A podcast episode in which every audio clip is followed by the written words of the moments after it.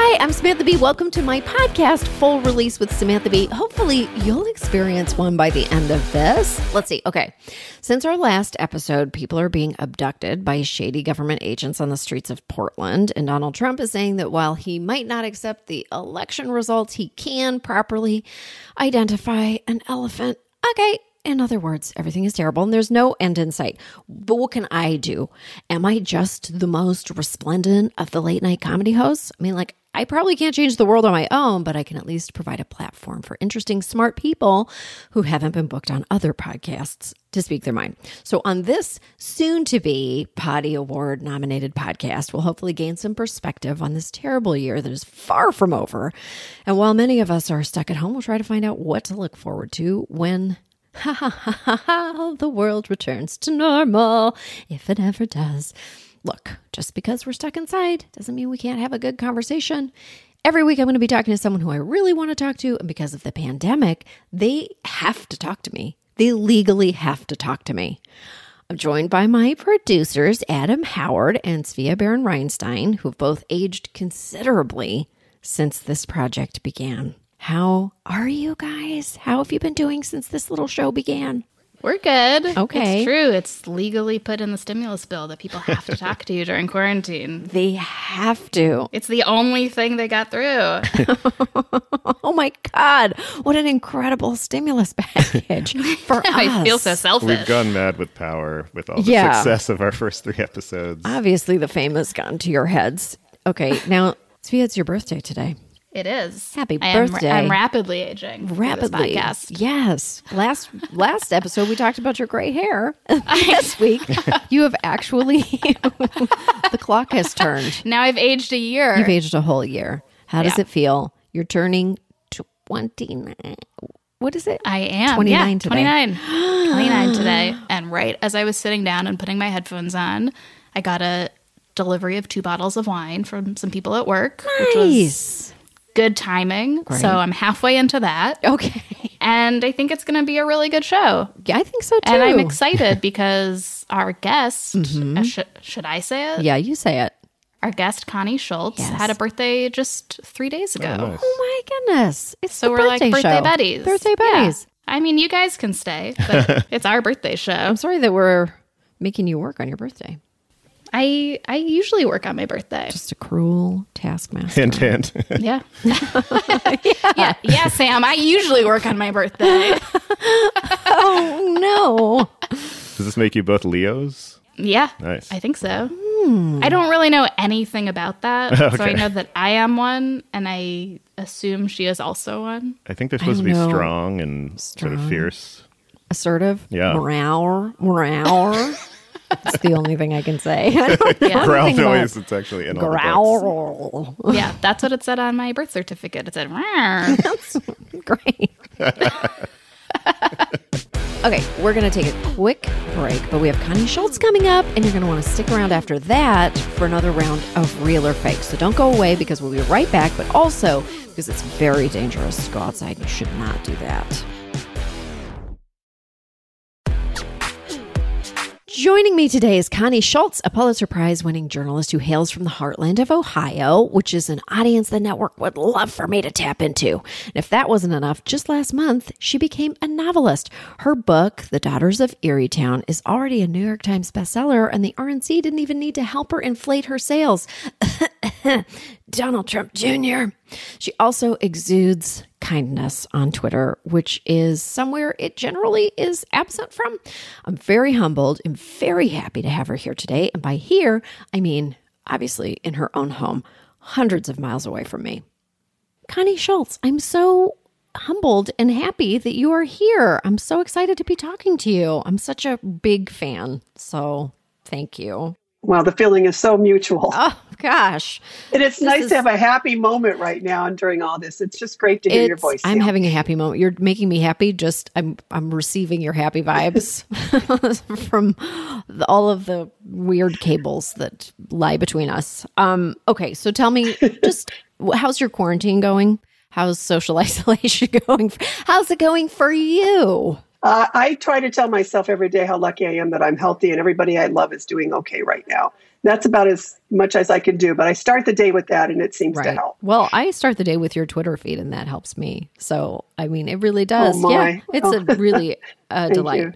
You. Okay, so you are, I mean, first and foremost, a journalist.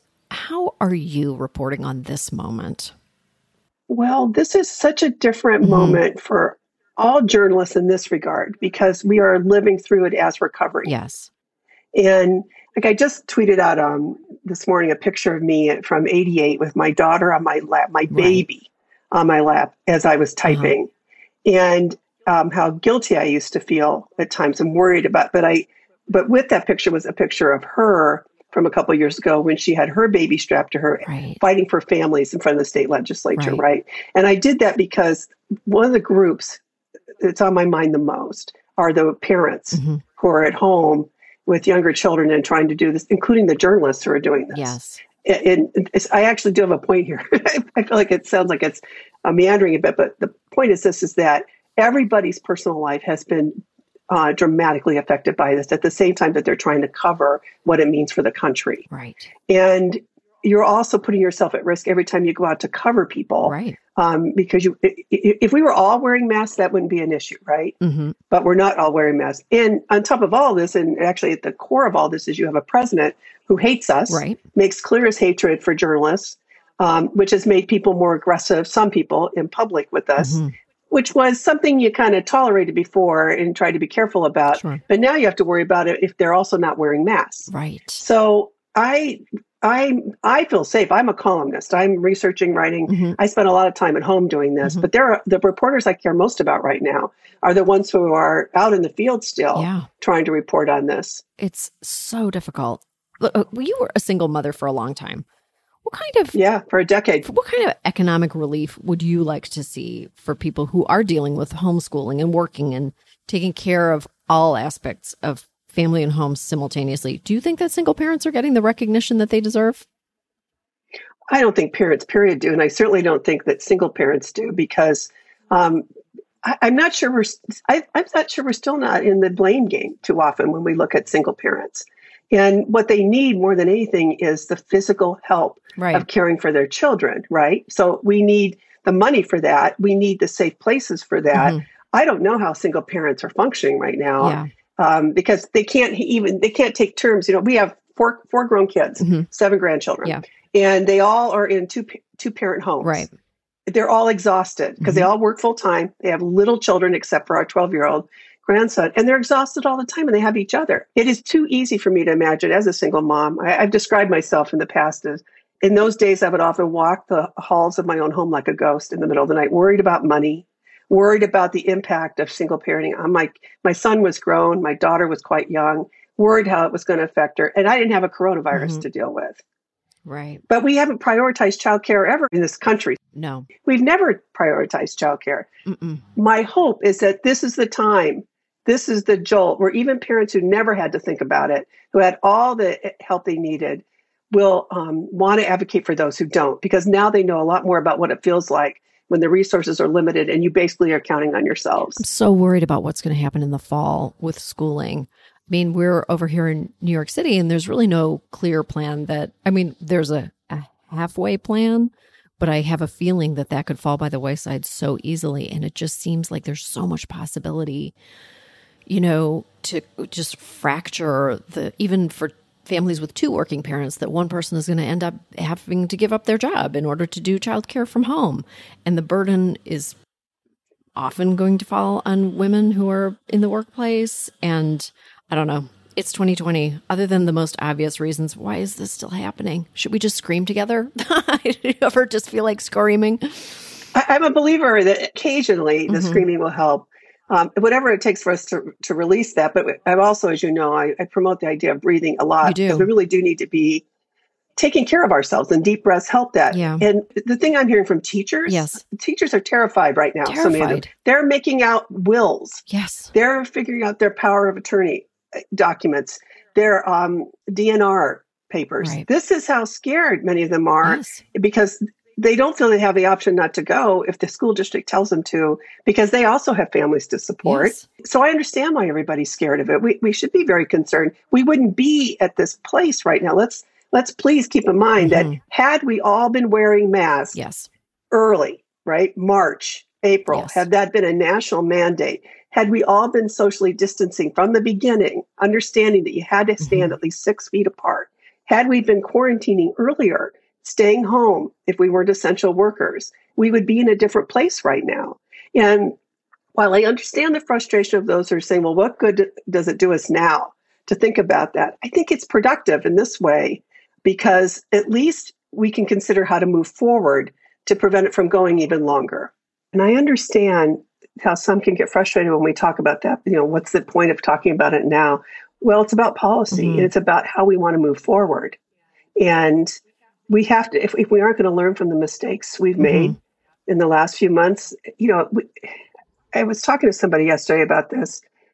We can't undie the people who have died. Yeah. We can't change the people whose lives have been affected. Their health will be permanently affected from having had COVID-19 and survived. We can't change any of that. The only thing we can hope to do is to prevent it from happening to more people. So we have to talk about how to do that. We do. We have to talk about policy. We need plans for things. And we need also just need leadership who actually cares. We just need leadership who cares. It's so easy to demonstrate the tiniest fragment of leadership just by wearing a mask. That's right. And not thinking that you're macho by not wearing a mask. This is leadership. It's the simplest gesture. Well, and if we're going to talk about that leadership, I think it's hard not to talk about how there's a partisan divide on even that, unfortunately. And as you know, my husband is U.S. Senator Sherrod Brown, a Democrat. And I'm bringing up because we're going to talk about, I'm going to bring up what's happening in the Senate for a moment. Yeah. The Democrats were adamant. Sherrod was one of them. He was not going to go to Washington early for these committee meetings when they found out it was possible. They could do them through computers. They could do them through audio and visual, right? Yeah. Just a couple of weeks ago, though, he was on the Senate floor. He always wears a mask, even when he speaks on the Senate floor. And one of the people, if you've watched that, you see that you always have the stenographer standing in front of them, right? Right. And staff. And somebody thanked him the other day for wearing the mask while speaking. Well, you know what? You wouldn't be getting that thank you if so many of them weren't doing that yet. Right. And he had a Republican colleague come up to him recently to want to start giving it to him. He was kind of upset about something Sherrod said, and Sherrod said, you need to back away. Right. You need to back off because you're not wearing a mask. This is a partisan issue, unfortunately, and it endangers staff and it endangers family members. I mean, many of these senators are not young people, and I don't understand how they can still not be wearing masks and modeling for the country. I'm hoping, though, Sam, we're going to see this is the pivot. Right. This is the pivot time. Let's hope. I mean, finally, President Trump is saying, let's all wear masks. Whatever gets in there. I say all the time, you can't ask someone to change and not give them a chance to. He is definitely stressing the limits of my patience on that. Yeah. But he has said it now. Yes. He has said it now. So perhaps those who were refusing to wear it because the president said you don't have to, maybe more of them will start wearing it. How do you maintain hope when you see, okay, so you're feeling a sense that this could be a pivot moment. How do you not trip and fall into a pit of despair? Because you are so close to this. You are seeing in your life, in your marriage, you are seeing the frustrations of inaction and the gridlock and the partisan, the fighting so up close. How do you maintain a sense of calm or hope through that? Well, first, I want to be clear that I do have my moments where I don't. Okay. And that's when I stay off Twitter. Great. That's a great place to get out. I'd like to, yes. I'm going to need a break for a minute, folks. I got to go for a very long walk with my dog. Yeah. You know, what makes it easy for me is part of this is my experience as a columnist for almost 18 years. And certainly now during this pandemic, most people I have learned are good. Yep. They really are. It's hard to believe sometimes because the mean ones are so loud and they can do so much damage. Most people are good and they want to do the right thing, but they often don't believe they could actually make a difference. And one of the things I think we're learning right now, look, we've never had more power as individuals to save lives. Right. Think about that. If we wear masks, if we do all the things we're asked to do, we're not just protecting ourselves, we are potentially saving lives. And I feel so privileged to be on the receiving end of so much conversation from people I've never met who either read my column or they're engaging with me on social media or they've just read my novel and they want to tell me stories of their lives. And they start telling me about the things they're trying to do for friends and neighbors and for their community in this time of the coronavirus. All of that, I think, accumulates for me in a way that keeps me going. And the other thing is, you know, every day we wake up and we answer the same question, regardless of whether we even know it. Is this the day that we give up? Right. Or is the day I get up and keep going? Right. Right? And every time we get up and we decide we're going to do what we can, we've got the right answer to that question. And it seems to me that overwhelmingly, people are having the right answer right now. Right. We're really grappling with issues of death and dying right now in the world, like globally. Do you think that coronavirus is changing how we talk about death in a positive way, or is it numbing us to it? Well, I think the most important thing that's happened out of it, I mean, I've written about death and dying for decades. My mom was a hospice home care worker. Okay. So the issue has always mattered to me. We are having to contemplate our deaths in numbers that we just never had to do before. Right. Certainly over, I'm more than a decade older than you. I'm 63. Okay. And I certainly didn't plan to be thinking about it at this time at all. Sure. But there are people who with pre-existing conditions in their 40s who are having to consider the possible death. While that part is really frightening, what comes out of that, if we think about it in a different way, is that in contemplating our own deaths, we can perhaps see our lives differently. And we find the joy in the life we have right now. And in the days we know, what we know right now, you and I, is we are alive today. Right. And that is something to celebrate, right? And I don't mean that in a maudlin way that it could end tomorrow. What I mean is we've had to think about the possibility of that in a different way. And there are those who have lost people quite suddenly, not just the elderly in nursing homes. Somebody I graduated from high school with, he died of the virus. Annie Glenn, one of our oldest friends, end up dying alone because of the coronavirus. It just broke my heart. So these losses we must acknowledge. One of the things I do every day, or try to remember every day, I have a 3-wick candle. I've been going through a lot of 3-wick candles. Okay. I light one candle for those who are struggling and suffering. I light one for the people who are caring for them right now. And then I light one for the people who are grieving. And the only reason I do that is it makes me mindful. Right. Of what is going on. And it makes me feel, if nothing else, in that moment, I had a prayerful moment, remembering that there is a lot going on out there that I can't control right now, but I can still acknowledge that it's happening, and it helps me stay centered. How do you know to do that? Is that, did someone bestow that? But that sounds like the most meditative and. Oh, I think I was desperate. Okay. I feel my voice getting emotional. I was desperate to feel some center in this. Right. Because everything was feeling out of control. And I've got a husband who's got to keep driving back and forth to Washington. Sure. Right. So I worry about him all the time right now. Of course. And I thought, I can't live in this state of worry. Right. I have to do something differently because it's not my nature. And fortunately, I'm married to a guy who's hardwired to joy. Yeah. Although I definitely see the toll this has taken on him lately because there's so much to worry about all the time. Yeah. I just had to do something that felt, well, I guess that's it. I had to feel like I was doing something that's not meaningful to anyone but me right now. Right. But I do believe in that, right? That for me, that was how I centered. Right. And I could start my day because I'm not forgetting that others are going through these things, but I'm alive. And so what shall I do with the life I have today? I love it. Okay. Well, let's talk about your book a little bit because I read it, The Daughters of Erietown. You loved it. I am so touched. Well, there's a Sam, as you know, in there, Samantha. Yes, were you always called Sam? When you were growing up, were you called Sam? I actually have no preference between Sam and Samantha. So I let people find their own name for me. I go by Sam, but now with my family, I have 3 kids. If anyone calls me by my name in my family, it's so shocking to me. Like when my husband calls me Sam, I'm like, well, who's asking me? What's happening? So I actually rarely go by that in my life. And now that we're all together all the time, when I hear my own name, it's jarring, no matter which version pops out. But I like Sam.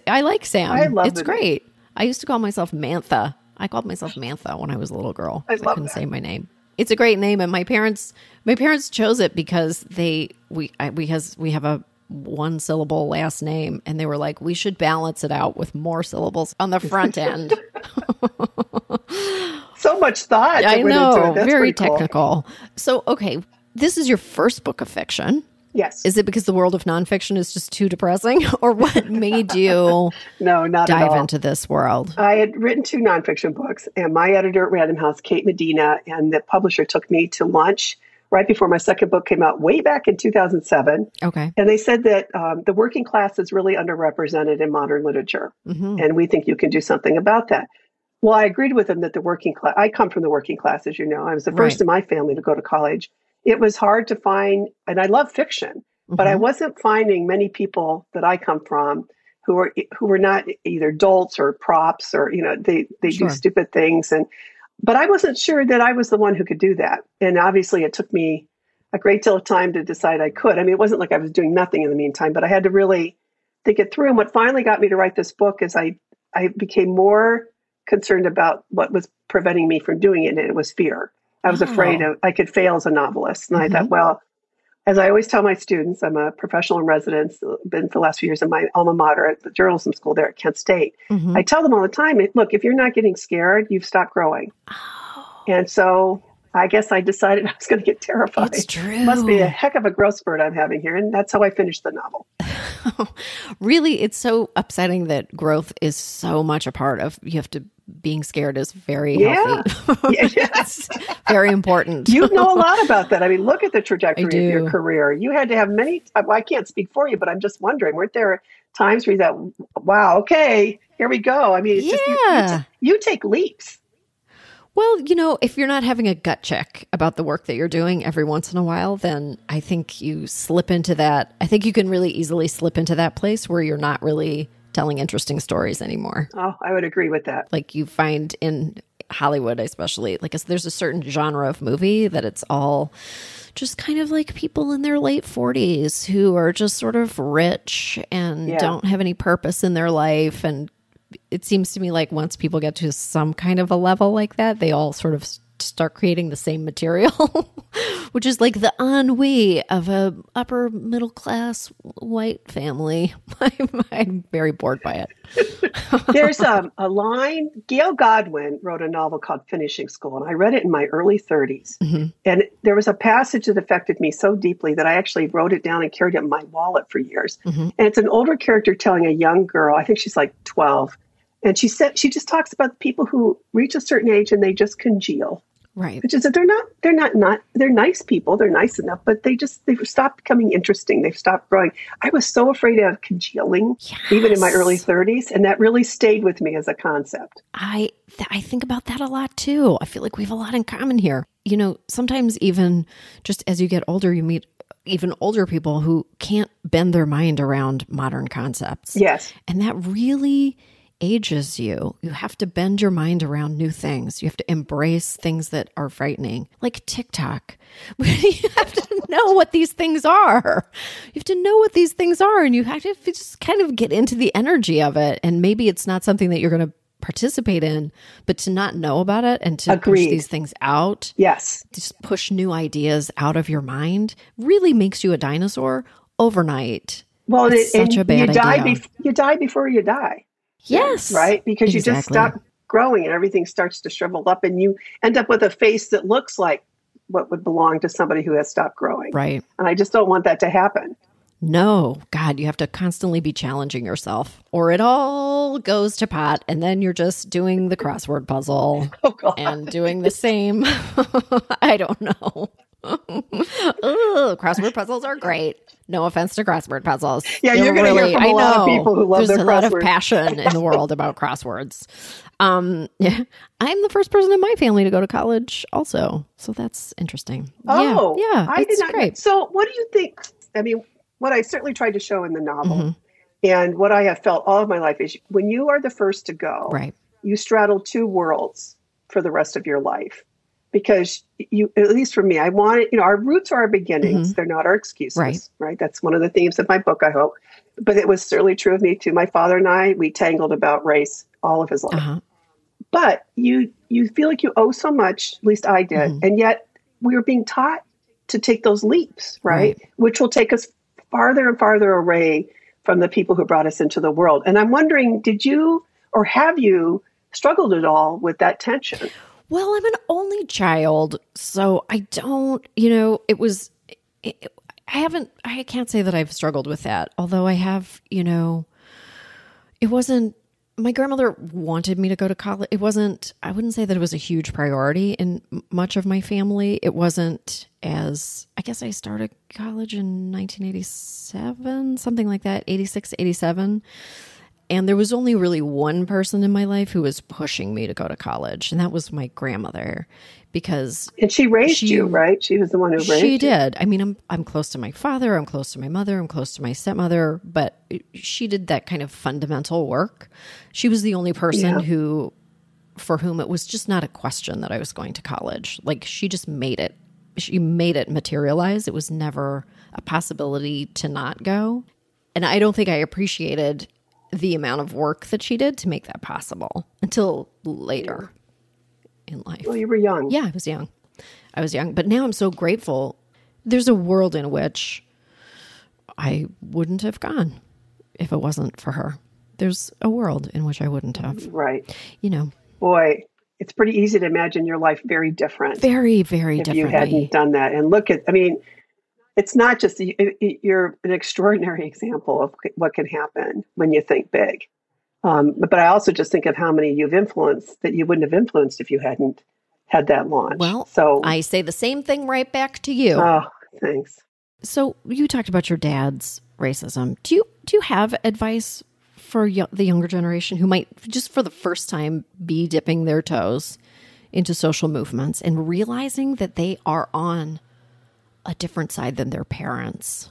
Yeah. You know, it is hard. And I've often said this, and I believe I wrote a piece for The Atlantic a few years ago, and it mostly because I was getting frustrated with the punditry that kept declaring that if you grow up white working class, that's how you become a racist. Right. And I'm certainly not unique among white working class kids who could see a different world from how their parents were seeing it. It's easy to hate the racist you don't know. Mm. It's so much harder when the racist is a person who loves you, and in my case, made sure I went to college, right? My dad, and he came from a very small town in Ohio, a rural area. He never knew any Black people, but we lived in the city of Ashtabula, and half my classmates, all through elementary school, and certainly then beyond, were Black. And when you learn at a very young age that you don't have to look like your friends to see yourself in your friends, right? It changes the trajectory of your life at a very young age. And it's a hard thing to be young and suddenly understand that your father doesn't know what he's talking about. Right. So I do understand that tension. And there were big gaps in my relationship with my dad where we wouldn't talk, and it would be yet another eruption over race. But he found his way. He was finding his way. He died at 69. My mom died at 62. I've just exceeded her in the number of years of life. So they both died. But my mom was a nurse's aide, and she worked with a lot of people who didn't look like her, and she cared for people. Right. She didn't struggle with it in the same way. What I would say to young people now is your outrage is so understandable. But if there's anyone who can reach these people, it is going to be you. Right. You will reach your loved ones. And as I said, if my father had been alive when Barack Obama ran for president, I know this. He loved, all three of us girls were very big on supporting Barack Obama after the primary was over. And my father loved his daughters more than he loved his racism. Wow. And I think we really would have turned a corner with him on that one. I do believe that, but it's because we would not give up on him. Right. You know, but I also had some rules. You can't talk this way around my kids, or I'm not going to bring them to visit. I mean, I don't think there's anything wrong with that. You know, I didn't want to have to explain to my kids who loved him in their own ways, particularly my daughter, because he was so easy with her. It was just such a different relationship. Right. And I wanted her to be protected from that. I didn't feel like I needed to pull her aside and say, yeah, but let me tell you what else about Grandpa. Right. He was different with her. I wanted to allow the difference in him to grow. And how does she reflect on that now? Now that she knows all of that, how does she frame that relationship? Kate is my son Andy was grown by the time I divorced. Kate, I think, will always in part see herself as the daughter of a single mother. Okay. And so I think most of the framing for her comes from that. I mean, in very good ways often. It's been, I can't tell you what it feels like. She's 33 now, when she will occasionally say something to me, letting me know she understands it's kind of like how you felt about your grandma. You step back and you understand the investment, not just financial. Right. You understand the emotional investment as well. But my daughter's married to a Latino, and my son is married to a Latino. And I often joke because, of course, they grew up in the Heights, Cleveland Heights, Shaker Heights. You grew up there, you're going to marry somebody who doesn't look like you. Right. I'm very proud of them. And so I have mixed race grandchildren. It's a different conversation. We have speculated what would her grandfather have made of that, but he adored my daughter. Again, I think that might have been an avenue. I understand, though, I don't want to diminish how angry younger people can feel when they realize their parents or their grandparents have these attitudes. I think that is something we must honor in young people. I just hope that they can get to a point, many of them, where they can try to reach. Should we have to do this? You could always argue it's not my job. But if you're really trying to change the world, it often begins quite literally at home. One person at a time. It's a lot of people. It's a lot of people. Yeah. You teach journalism at Kent State. How are you teaching a new generation of journalists? How are you teaching young journalists to speak truth to power in a way that is effective? Well, I started there in January of 2016. And pretty quickly, I'm having to talk to my students. I'd have show of hands, because as soon as we knew a Trump rally was coming either in Ohio, anywhere in the tri-state area, show of hands, who's covering it? And we'd have to stop and start talking about how do you protect yourself and stay safe at rallies. Right. So early that conversation, nobody, of course, thought he was going to win where we were. Although we had I had Trump signs in the rural part driving. It's a 45-minute drive from me from the city of Cleveland. Okay. And we certainly were aware of the Trump supporters. The day after Trump was elected, that morning, some of my colleagues just canceled classes and stayed home. I felt like I had to show up because I've always told my students, that's what you do when it's tough. You got to show up. So I got to live this one. And I had a line outside my office down the hall, and many of them were not even my students. It was triage. Right. What I'm proud of, though, is how quickly they pivoted. And I got into journalism because of Woodward and Bernstein. Right. They got a corrupt president to resign. Right. And that inspired me. These students, I tell them, this is your Watergate, except it's so much worse and it's so much bigger. And this president, the more he hates you, the more important it is you understand why you must do what you do. And it has actually, I mean, they rallied pretty quickly. Right. And I've been really impressed with them. So, and I teach opinion writing. It's one of the courses I teach. I teach 2 courses a semester, and they're 2 days a week. And I really want to teach opinion writing, in part because young reporters are so often asked to do 2 things now. Cover stories, straight stories, but also can you blog, please, with attitude? Right. Can you get on Twitter with attitude? Can you get some clicks? Right. And it puts them in an impossible situation often. So I want them to understand that the best opinion writing is heavily reported. And we experiment a lot with how do you have that attitude that you can bring to it without compromising your ethics as a reporter. I mean, objectivity is a myth. It has never existed. Right. The goal is to be fair. And I remember so well thinking I was wrong. When John Kerry ran and the swift voting happened and the too much of the coverage was giving full weight to these false allegations about his time in Vietnam. Right. And in theory, afterwards, we were supposed to have learned something as a profession. You can't just do he said, she said stuff. You got to say what's not true. And it's taken us much longer than I thought it would. I remember the debate early, can we call Trump a liar? I was saying lying very early. Sure. He was clearly lying, but I'm a columnist. I have more flexibility. I'm glad that it's taking people a long time to say the word racist. Took people a long time. Again, yes. I mean, when he went out and announced, he was talking about the Mexicans. I mean, we really knew who he was, right? He was a birther. Oh my God. I mean, he was a racist birther, and so is his wife. And I'm always appreciative when I'm reminded of that fact. Have you read Mary Jordan's book on Melania Trump? No, I have not. It's, well, she's from Cleveland originally, so you know, loyalty always. And she's a Pulitzer Prize winning writer. But the thing that has been so instructive in reading her book is that Melania Trump, she is very much like her husband in so many ways. Right. This was always the show. This was always the plan. And I read it in also in part because I think she's such a contrast to Jill Biden. Mm-hmm. And this may be the first presidential election where we're actually going to care who's going to be first lady. Right. Well, how seriously do you think we should take the fact that he's already hinting that he may not accept the results of this November's election?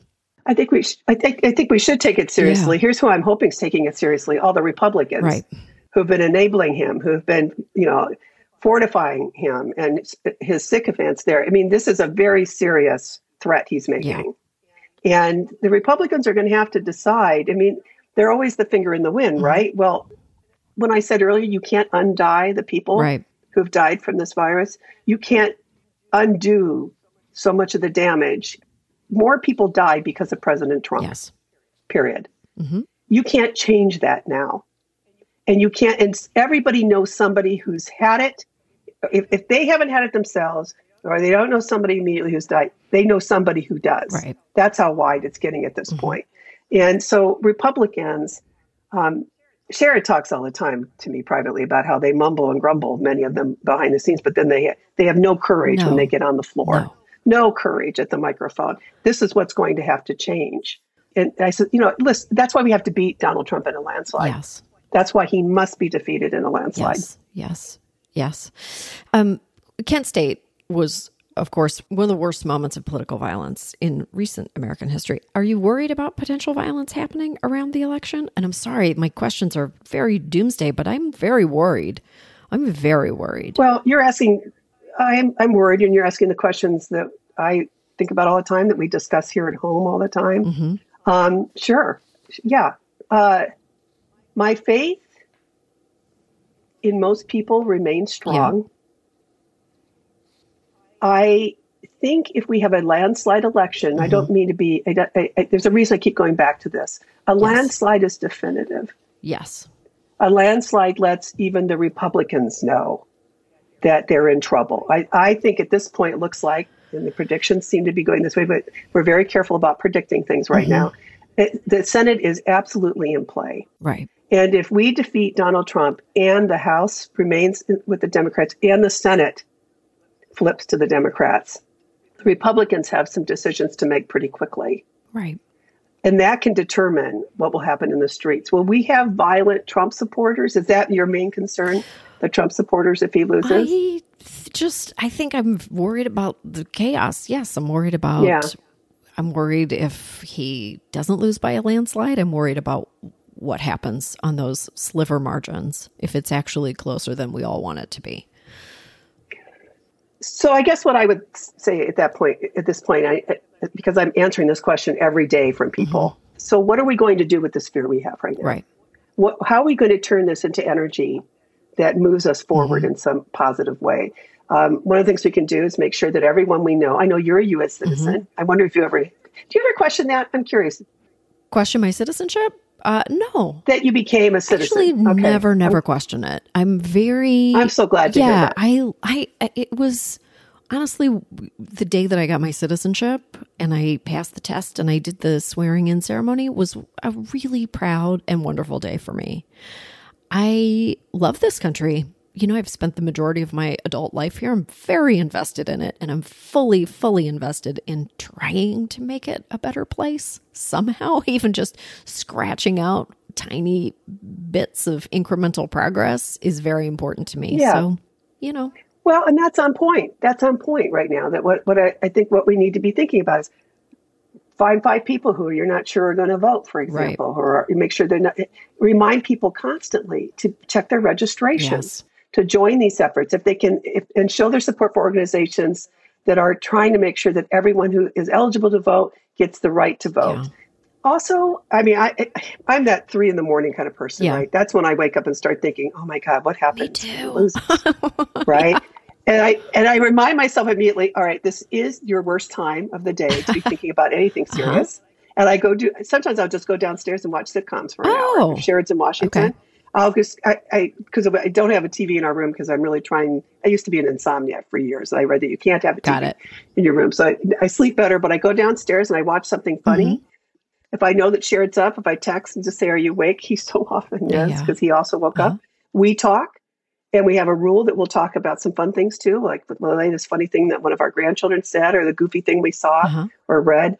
In other words, divert your mind pretty quickly.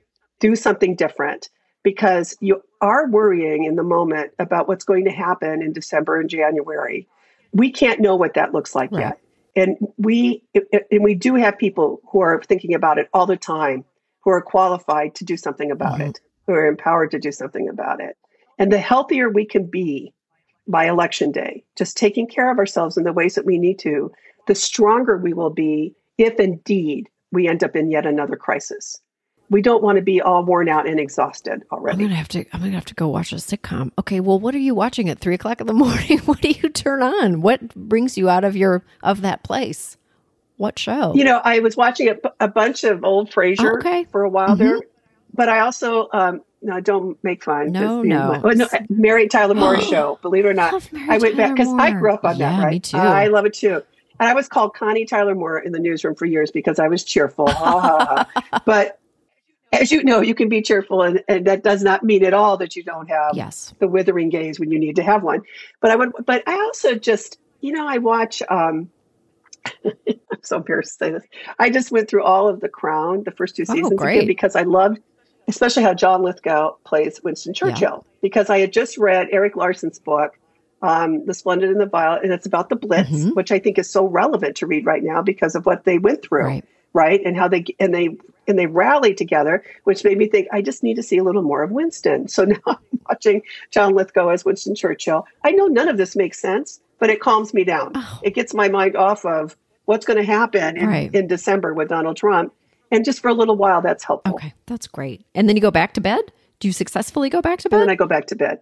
Yeah, usually maybe for an hour or so. Yeah. I mean, or I'll read a novel. I'm always reading fiction. Okay. But I just, my point here is whatever, I mean, maybe it's a bath for someone, a bubble bath. Sometimes I'll just sit out and look at the moon because it's nice weather, and I'll take the dogs out and we'll sit on the back deck and I'll just look up at the moon and talk to it. Maybe it's punching dough. I'm going to do what I need to do. Making pie crusts, hitting stuff with a mallet. Exactly. Mm-hmm. I can dwell. I don't know about you, but I can definitely get in that place where I start dwelling. Oh, sure. I could. And it's like it picks me up and drops me off in a different place, and it's not a good place. Right. And so I fight the liftoff. I decide I'm going to go somewhere else. Okay. You're from Ohio. How do we get you to speak at the DNC instead of anti-choice Republican John Kasich? Like, how do you go from John Kasich writing in a candidate in the 2016 election to speaking at the DNC? What are we doing? I know. I don't know the thinking on this. I have not talked to Perez about this or to our friend Saul, but I'm wondering if they're thinking, well, Ohio appears to be in play now, which it is. Right. I find it a little curious that they think the way to get Ohio Democrats to vote is to have Kasich, but Kasich left very popular as governor here. And I will say this, we did, during Sherrod's 2018 race, we held focus groups with Trump voters for the entire year. And we always split men versus women. And Sam, it was instructive because the men were pretty much lost to us. Nobody was going to vote for a Democrat who had voted for Trump, right? But the women started to peel off towards it, and they peeled off over two issues, healthcare and the family separations. I imagine talking to those women now in the heat of the coronavirus. Right. And Sherrod, part of it is we just look at it realistically. Trump won by around 8 points. Sherrod won a little over 7. 2 years later, that gave us reason for optimism, aside from the fact that it's Sherrod. He's a liberal senator who just won statewide. We think that means Ohio definitely is still a swing state. And now the polling is finally convincing people who don't live here and look at it a lot that why look. Right. So maybe that's why they're thinking about Kasich. I was pretty surprised to hear that, quite frankly. Quite surprised. People had to tell me 3 times. I was like, wait, do you mean his son? Is something else happening? What are we doing? I don't think people are going to like that. Yeah, apparently a lot of them don't. We've been hearing a lot. People don't like that. Okay, so let me ask you about Representative Yoho from Florida calling Representative AOC a fucking bitch. And then trying to apologize, saying that he's a father of daughters and a husband to wives. Which was only making it worse. It's so When are men going to realize that knowing women does not give you a pass, does not excuse your behavior? That's right. You know, it's really not, we're not impressed that you have a daughter or a wife. Women are full people, full stop. When she went on the House floor and quoted him, his words, his exact words, and then she talked about, she did the major pivot. She did what I constantly try to do myself, I hope, and what I encourage other women to do. She decided she was going to carry as she climbs. Right. And so she made it about all women. And she made it about what all of us go through, what every generation has gone through. I really had hoped to see such a different time for women of her age, Ocasio-Cortez's age and yours, and our daughters coming up. And look where we are. And so there's no point fussing over that. I feel like I was pretty naive when I thought the stuff that I put up with in newsrooms, for example, it was going to get better because we were going to eventually find our nerve, find our courage to fight back. And look at her taking center stage that way. Right. It is now in the congressional record. Right. And the Republican response to it before she spoke, it seemed to me almost as if Yoho and all his, comrades there just thought it'll blow over. We're going to get away with this. We did this, and then we're going to move on. And it's so very clear to me that her message was permission denied. Right. You do not get to say this about me and to me, and then pretend that nothing happened. Right. Only can we do that with my permission, and permission is denied. Right. And this is such an important message for women of any age, frankly. I've been hearing from, I was on MSNBC last night about this, and so I've been hearing from a lot of women my age are saying, well, I don't know that I would ever have the courage to do what she did this time. And I keep thinking, yeah, actually, I think you do. Right. You were willing to write to me. You don't know me. And I sometimes will say, but and yet here you are. You just wrote to me about this. I think you have more courage than perhaps you're acknowledging in this moment, right? It is a hard thing to do. Does it excite you to see this new generation of young female politicians standing up in this way? It excites me to see this young generation of women, period. Yeah. I mean, one of the things I love about teaching is I'm surrounded by them. And the young men who, so many of them, I sometimes will just say to them, one of the first questions I was ever asked when I went back to my alma mater to give a speech was from a male student who said, how did you balance family with your career? And I looked at him and I said, I never dated a guy like you in the entire time I was dating. Whoever even worried about that. So yes, and to see these young women in politics, and the thing is to watch them grow. Alexandria Ocasio-Cortez has really grown into this job. And that's a wonderful, that's a hard thing to do publicly. Right. You make missteps. Yeah, she's young and she was just getting, but she's so skilled. She is clearly so bright.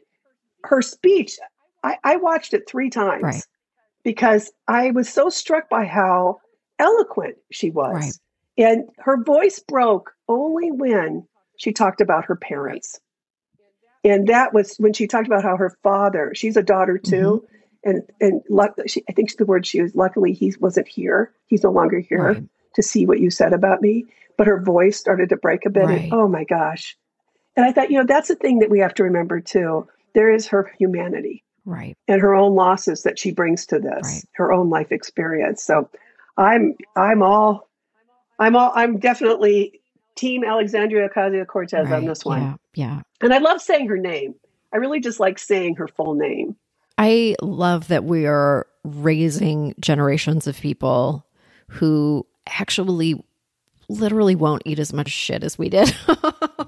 Just so excited to see they do brainstorm it sometimes. Sure. I mean, I've had young women come into my office, want to talk and tell me about something that has happened.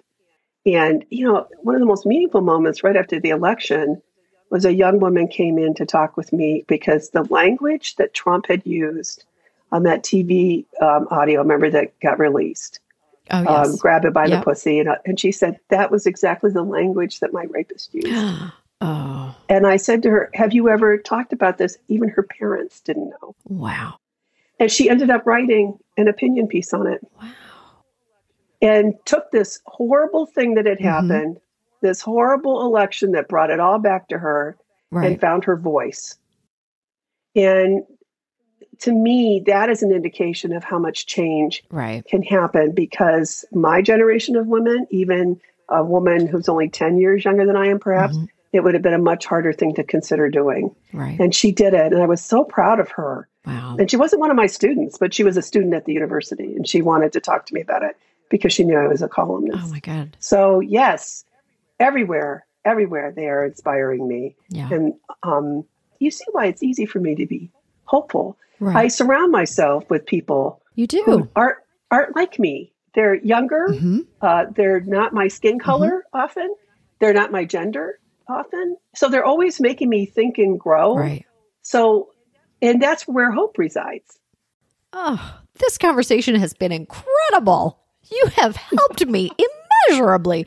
This podcast is really just all about having people come on and help me. I don't mean that, but it's, thank you for that. I'm just going to ask you one more question and then we will conclude. But I appreciate you talking to me so deeply. Okay. I appreciate it too. It's been helpful to me as well. So see how that works. Oh yeah. Yeah. Look at us giving back, and it's a back and forth happening here. Okay. You and Sherrod play a lot of Scrabble. Yes. Yes. And who makes up more words? Which one of you? What do you want to know? Who makes up more words? Who makes up more fake words? Who tries to get away with more? Well, who do you think? And I think we should have this rule now that if you can't define it, I mean, really define it, not just make up some ridiculous thing. Then we look it up. It has nothing to do with what you said it had to do with. He is the master at it. He is also, what was I thinking? Years ago, I bought a leather-bound notebook. Oh, let's keep scores. Let's keep track of our scores. I want to burn that book. We are almost finally at the end of it. And we write notes to each other. They're horrible notes. I mean, it brings out the worstness. You would not think I was a hopeful person if you saw what I said to my husband on some of this, because he just comes so close to cheating. But he's also, the thing about Sherrod, it's why he's good at what he does. He will not give up. He will. You know, do you play Scrabble much? I don't play it very often. I play poker. My family and I are discovering poker together in quarantine. We're becoming card sharks. My children. Sherrod won't play poker with me, because the one time they tried to teach me, friends and Sherrod, he said, I just refused to take it seriously. He was done with me, because he is very serious about his poker. But the Scrabble, he will just never throw in. I mean, he just won't. He could be 172 points down, and he is going to continue, because, and that's how he wins. So I mean, he's very talented, and he loves to brag that he beat a Pulitzer winner, which I always have to remind him I didn't win it for spelling. He's just ridiculous. He's a show-off with Scrabble. He's a show-off. Damn it. He's a show-off. All right. Connie Schultz, thank you so much. Everybody read the book, The Daughters of Erietown. It's great. Thank you for your columns. Thank you for all your work. Thank you for being a point of light and a wonderful respite in this dark time for me. Can I return just to say this to you? I am so inspired by you. Oh, I wouldn't have agreed to this in this time if it hadn't been you are something else. Oh gosh. And there are so many women. I have my pastor who's just turned 70 says, I love Samantha Bee. I mean, you reach so many different groups. How about that's that? That's amazing. She and her wife, they both love you. It. So I just want to thank you for that. And I want to thank you for reading my novel. I can't believe you have found time to do that. So thank you. Well, it brought me great comfort. I love a good book of fiction in a dark time. That's what I do in the middle of the night. All right. Thank you again. Sam. We'll be back shortly.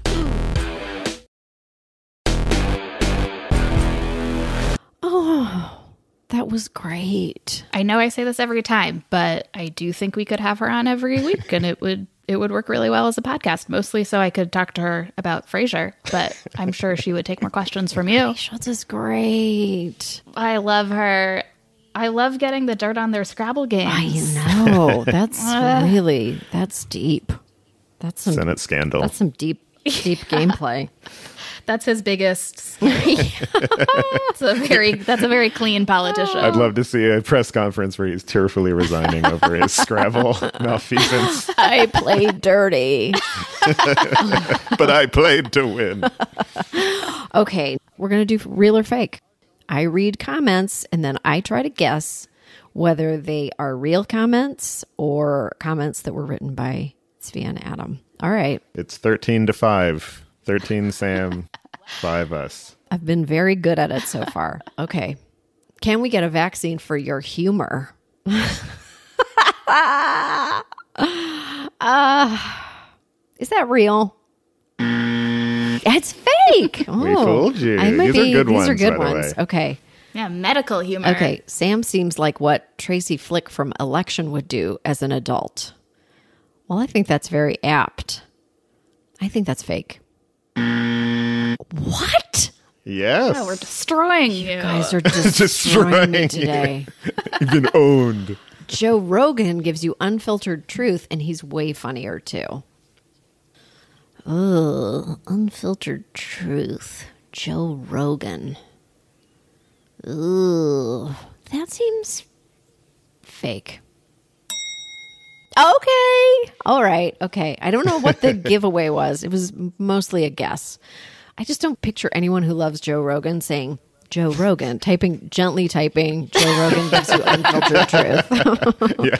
But I could be wrong. Maybe he has a lot of... They don't think they know how to type. No, I mean, yeah, they're going to come for us now. I don't know. They just... I feel like there would be more weird capitalizations of letters. Okay.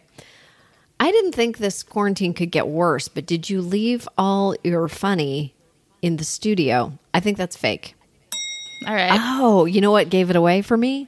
Someone from the outside world wouldn't say the word studio. Ugh, that's what you said last time about real. You're so showbiz, Svea. Yeah, showbiz. I've been in the business for too long. Show business. Okay. That was cringe at its worst. Not the room type of so bad it's good, but just bad. I think that's real. It is. Yeah. Oh, wow. Yeah. I think that's real, but that's creative because the room is bad. But I wouldn't. And not a comparison you would automatically. Not really, but okay. Okay. See you next Tuesday. Oh, that could be real. That was just last week. Oh, that was? Yeah. That was to our podcast. That was our first podcast comment. The first one, our first bad podcast comment. Really? Not the first one we received, to be clear. You're right. We had lots of good ones. Really good ones. And then there was a Are we sure that it's bad? Because if they're saying see you next Tuesday, maybe they're going to listen. That's true. They will tune in. Like, I'm going to listen to this see you next Tuesday. See you next Tuesday. That's true. This comes out on Tuesdays. It comes out on Tuesdays. Yeah. So they just did our marketing campaign for us. Thank you. They did. Oh my God. We're going to have shirts. Oh boy. Oh, our first merch. This is great. Actually, I really cherish that. That's maybe my favorite. Most on point comment that's ever been made. That just bought the podcast another decade, I'd say. It really did. Okay, merch time. I hope you liked my podcast. If you did, let me know in the comments. If you didn't, please consider hate listening in the future.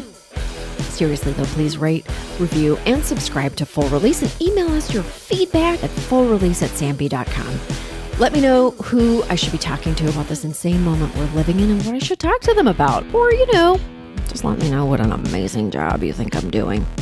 An amazing job we're doing. But seriously, if you don't email us, it's just going to be letters from my dad asking for the Netflix password. And tune in next week for another Full Release. This podcast was produced by Adam Howard and Svea Baron Reinstein. It was edited by Julia Fott and hosted by Samantha Bee. That's me. Stay safe out there. Is it Pulitzer or Pulitzer? That's a good question. I never get it right. I think you say it both ways. I would say Pulitzer. Pulitzer. Well, that's wrong. I get so many. I feel so dumb. A Pulitzer. I'm going to do it like Ethel Merman.